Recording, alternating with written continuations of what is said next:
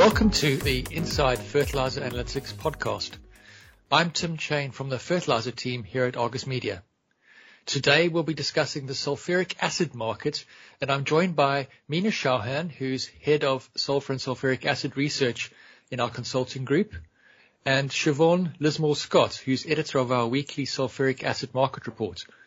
Welcome to both of you. It's great to have you both on the podcast. It allows us to delve into the current market situation and also the market outlook. So a really good combination. Let's jump straight into the discussion uh, and talk about prices because prices have really rallied. I was looking at the data earlier today and just seeing prices have really ramped up during the course of this year, even reaching triple digits coming out of Europe recently. So Siobhan, talk us through what's happening. What's driving that increase in prices? Thank you, Tim. Um, so sulfuric acid have reached uh, triple digits out of Europe. You're right, but this has happened all over the world. This is a global um, trend. Uh, within Europe, the prices are just just at that cusp of uh, being into triple digits. There's a lot of acid within Europe, but demand elsewhere means that a lot of it's being shipped out, and it's a supply situation there. There just isn't enough acid in Europe and so the prices are going higher and higher as demand climbs. Um, but it's mainly a supply situation in Europe. Very interesting. I know we've been discussing how the contract pricing in Europe is evolving, and uh, there's some interesting changes that you've seen during uh, the last few months. Can you talk us through what you've seen change and, and how that's affecting the market? Yep, certainly can. What we've seen basically is that the Northwest European contract price that we carry is a smelter grade price. And that has always served to you know, just cover the Northwest Europe um, market. But as there's been a constraint in this, the amount of sulfur within Europe, the sulfur burners are seeing that they are seeing a premium. So that price is decoupled in terms of we're now looking at having a Northwest European sulfur burning contract price and the one that we carry, which is the Northwest Europe smelter grade.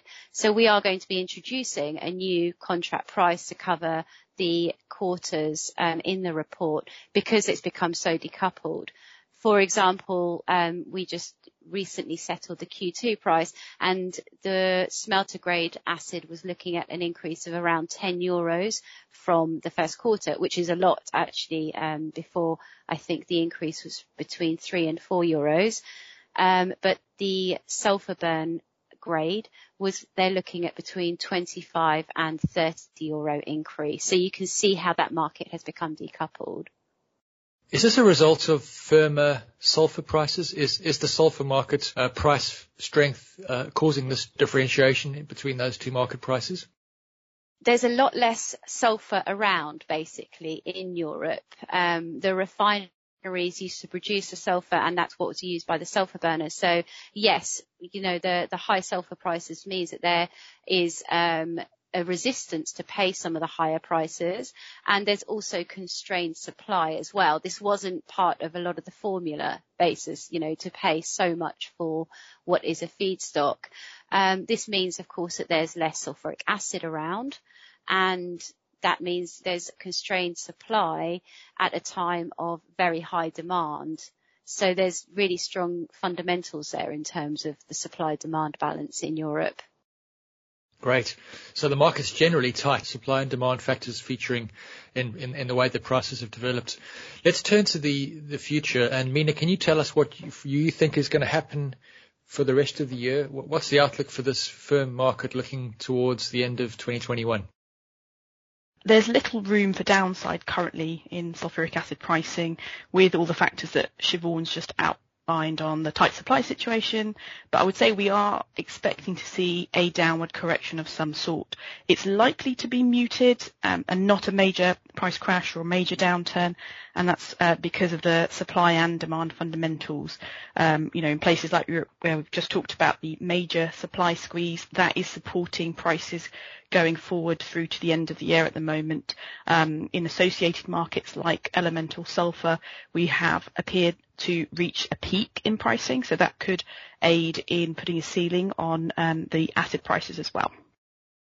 And uh, Meena, what about the longer term? Are, are these are these influences going to last into 2022 and beyond. What are the main influences for sulfuric acid prices in your longer term outlook? Well, for the medium term, uh, you know, it's really the key end use markets that will be driving the market.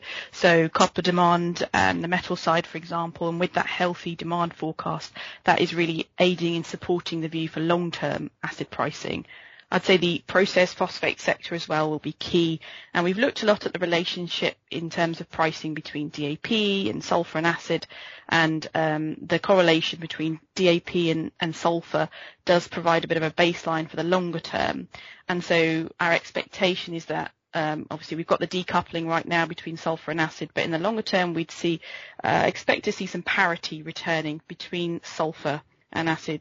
I'd say the very short-term market fundamentals will continue in each commodity, though, to see that decoupling that Siobhan's mentioned.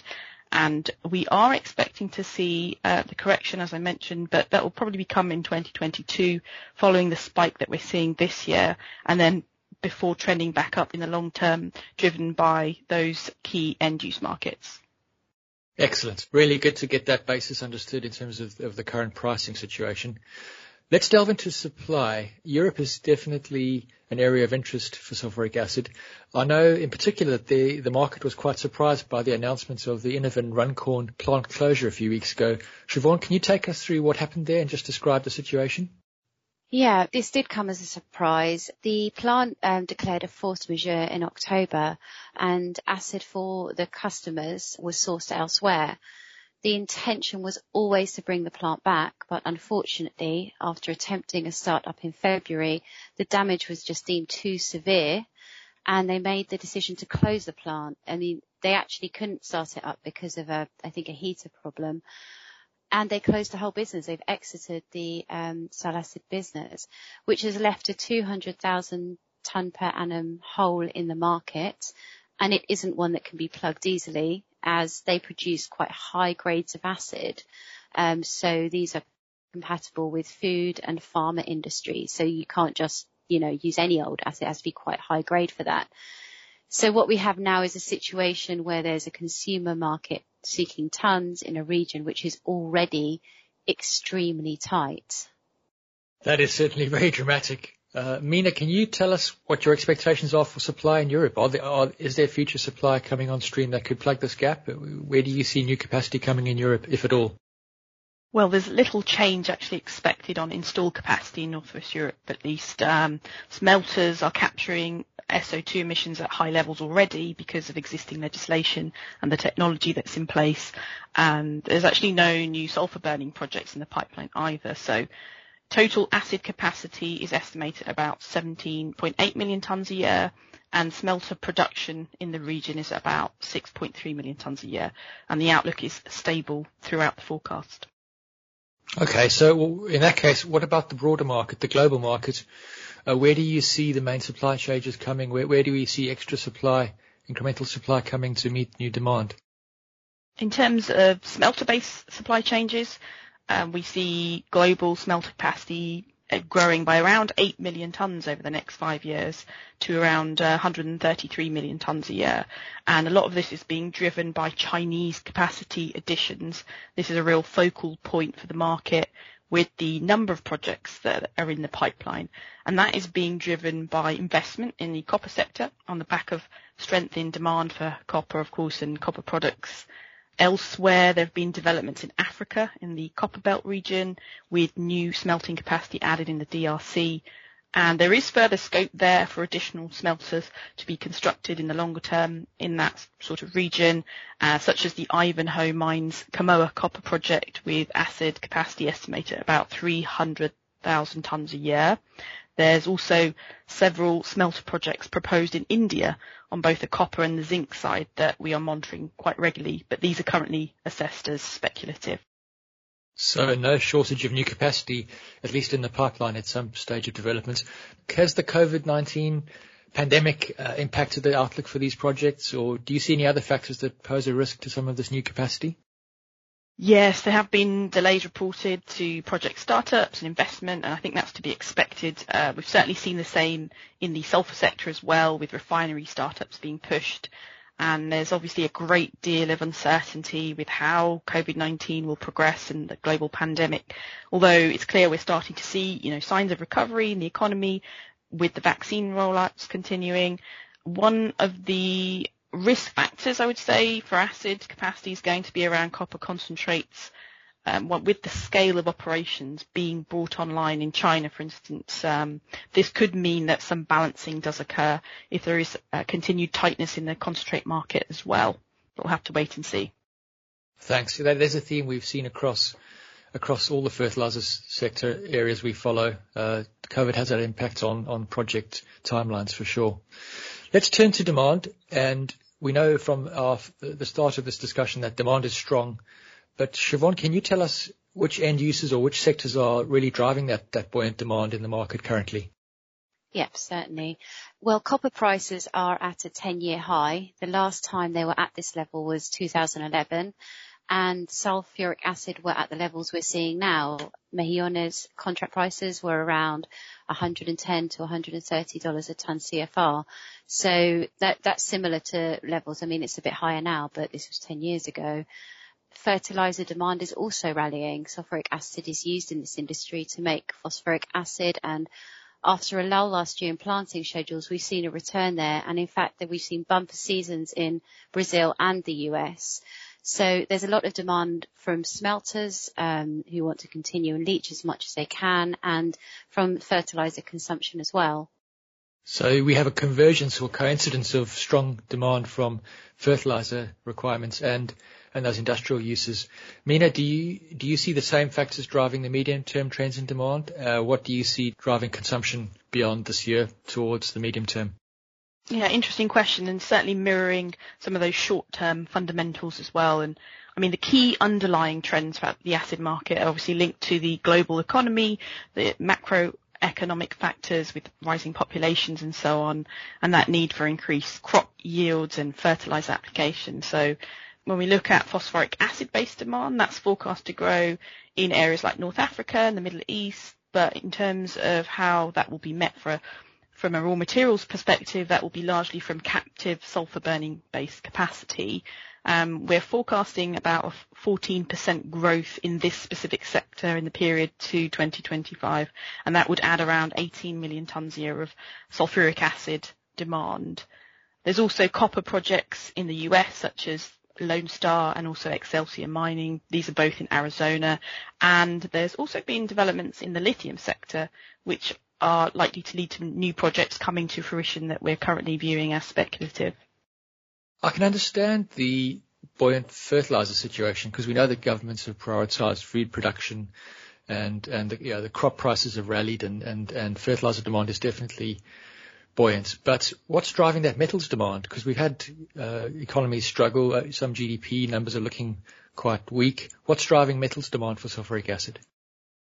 Well, in the uh, sectors I mentioned there, that's really being driven by the electric vehicle market. So ultimately, it's policy um, and the shift to a greener uh, world, and you know various regions implementing expectations of you know how many vehicles should be um, of this nature. And so with that comes rising demand for battery materials ultimately. And um, so things like lithium and nickel become in higher demand and uh, drive is driving a lot of the investment there. And some of these projects would be using merchant sulfuric acid at the start and already are, um, such as in Arizona, but there are plans to construct sulfur-based capacity a few years into project startups. So that will be also interesting to see how that impacts on acid demand. Yeah, fascinating. So that that drive up in metals demand linked to battery production, that's almost a structural change to the world economy. That's not really uh, something that's been negatively affected by by COVID. So uh, a good, important trend to be tracking. I'm sure you're keeping a close eye on those on those projects. Let's turn to trade uh, finally, because um, there's some really important trade flows that are shifting and changing. And Siobhan, can you talk us through some of the uh, most important trade flows or unusual trade patterns you've seen as a result of the current tighter market? Yeah. So, um, as I mentioned earlier, the situation in Europe with supply isn't because uh, there isn't any acid there. There are actually two big producers in Europe, but a lot of them are are shipping the acid out because of higher prices elsewhere. what we are seeing is because of these uh, kind of global high prices and increased demand is that we are seeing kind of different uh, trade routes. We're seeing cargoes departing to destinations where previously they may have had a long-term contract in place elsewhere. This month, for example, we've seen uh, a cargo sourced out of Asia I think it was a part cargo that went from Japan and China and was bound for Turkey.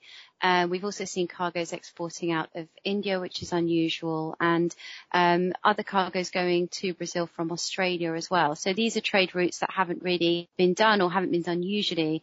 I think we can safely say that uh, China has become a, a a big player, a very important player in the market, and we're looking at more exports from smelters there as well, um, into Europe as well as elsewhere some really creative, opportunistic trades going on there. It just shows the level of engagement that people have in the market to, uh, to place tonnage in the most beneficial price. But um, one of the most interesting disruptions, I think, to trade flows in the last six months has been the, the blockage at Mejillones. Can you talk us through what happened and how that was resolved and, is, and what it means for the current situation for, for imports into Chile? This was actually very interesting and unprecedented as well. Uh, because of the swells, um, cargoes can unload into Mejillones, which meant there was a backlog. Um, there were actually some um, tankers kind of going between Peru and Chile back and forth, and it was closed. Um, I think for around three to four weeks. Uh, that meant that no, no one could unload. And then once they were able to disembark and unload, the process was very, very slow. It, it always is, uh, you know, it's not a fast process and there was a big backlog. What that means then is that the market was tight, but no trade was able to be done. And then the cargoes that did unload then went into kind of domino effect where the acid was then put into the market and that affected the next cargo that could come, for example, because there was already the supply there. So what we could see is kind of contracts being pushed to the end of the year, and uh, maybe a bit of softness there in terms of pricing towards the end of the year because um, there there could be a bit of oversupply potentially. Thanks. So that's I think that's the only only downside factor we've discussed during this whole podcast. Um, so at least there's one thing in there we can we can we flagged up, uh, which points to possible weakness. Um, finally, just to wrap up this discussion and and uh, look at the, the, the longer term, uh, Meena, what are the main trade changes you're expecting to see in the outlook uh, beyond the changes that Siobhan's mentioned? What are the structural trade changes you see coming? Sure, trade's an interesting one because of the balance that needs to be maintained between production and demand for sulfuric acid because of the storage limitations. I think it's important to mention China maintaining its net exporter status in the long term. That's been a recent change in the market in the last three years and certainly adds competition to the Asian export market overall. Imports, meanwhile, into China are expected to remain diminished for the foreseeable future with that rise in domestic smelting capacity I mentioned earlier. Uh, another region to mention is Latin American trade. So we are expecting to see some significant changes in the longer term with the potential startup of the Tia Maria copper project in Peru. That's currently forecast to start up around 2025. There have been obviously numerous delays, and that would increase domestic acid consumption requirements and then reduce availability for exports and largely into Chile, of course. And elsewhere in Latin America also, Brazilian acid imports are expected to rise because of an increase in SSP and phosphoric acid production ramping up, um, and obviously any shortfall from captive burner production would be met by the import market. Yeah, Amina, you mentioned also earlier you, the possibility of some Indian smelter projects that you said I think were speculative, but what impact would they have on the trade balance if they were to, to come into fruition? India is going to be a really interesting market to consider as far as trade is concerned and and a lot does hinge on the future of the metal smelter projects. So there are two zinc smelter projects by Hindustan Zinc, uh, one by Vedanta on copper and another from Adani for copper also. I mean, if none of these projects emerge, then our forecasts indicate that imports of acid would likely range between 1.5 million to 2 million tonnes a year. But even if one or any of these come on, then our expectation is that that would obviously reduce the import requirements going forward. Well, I'm afraid we've uh, reached the end of our allotted time today. Uh, to our listeners, thanks very much for listening. I hope you found this podcast useful. I've certainly found it really interesting. Uh, sulfuric acid market updates and prices from Siobhan and her global team are available in the Argus sulfuric acid report, which is accessible in Argus Direct. And if you're a subscriber to Argus Sulfuric Acid Analytics, please go ahead and download the latest quarterly forecast report from Argus Direct. You can also access datasets in Excel and our annual long-term forecast report, which was published at the end of last year, again in Argus Direct. If you are not a current subscriber, uh, we welcome you to visit the Argus Media website to find out more information about how, how to subscribe and, and join our subscriber base. If you enjoyed this discussion, please do like, subscribe or follow us, depending how you're listening, because we'd love to have you back. And until next time, goodbye.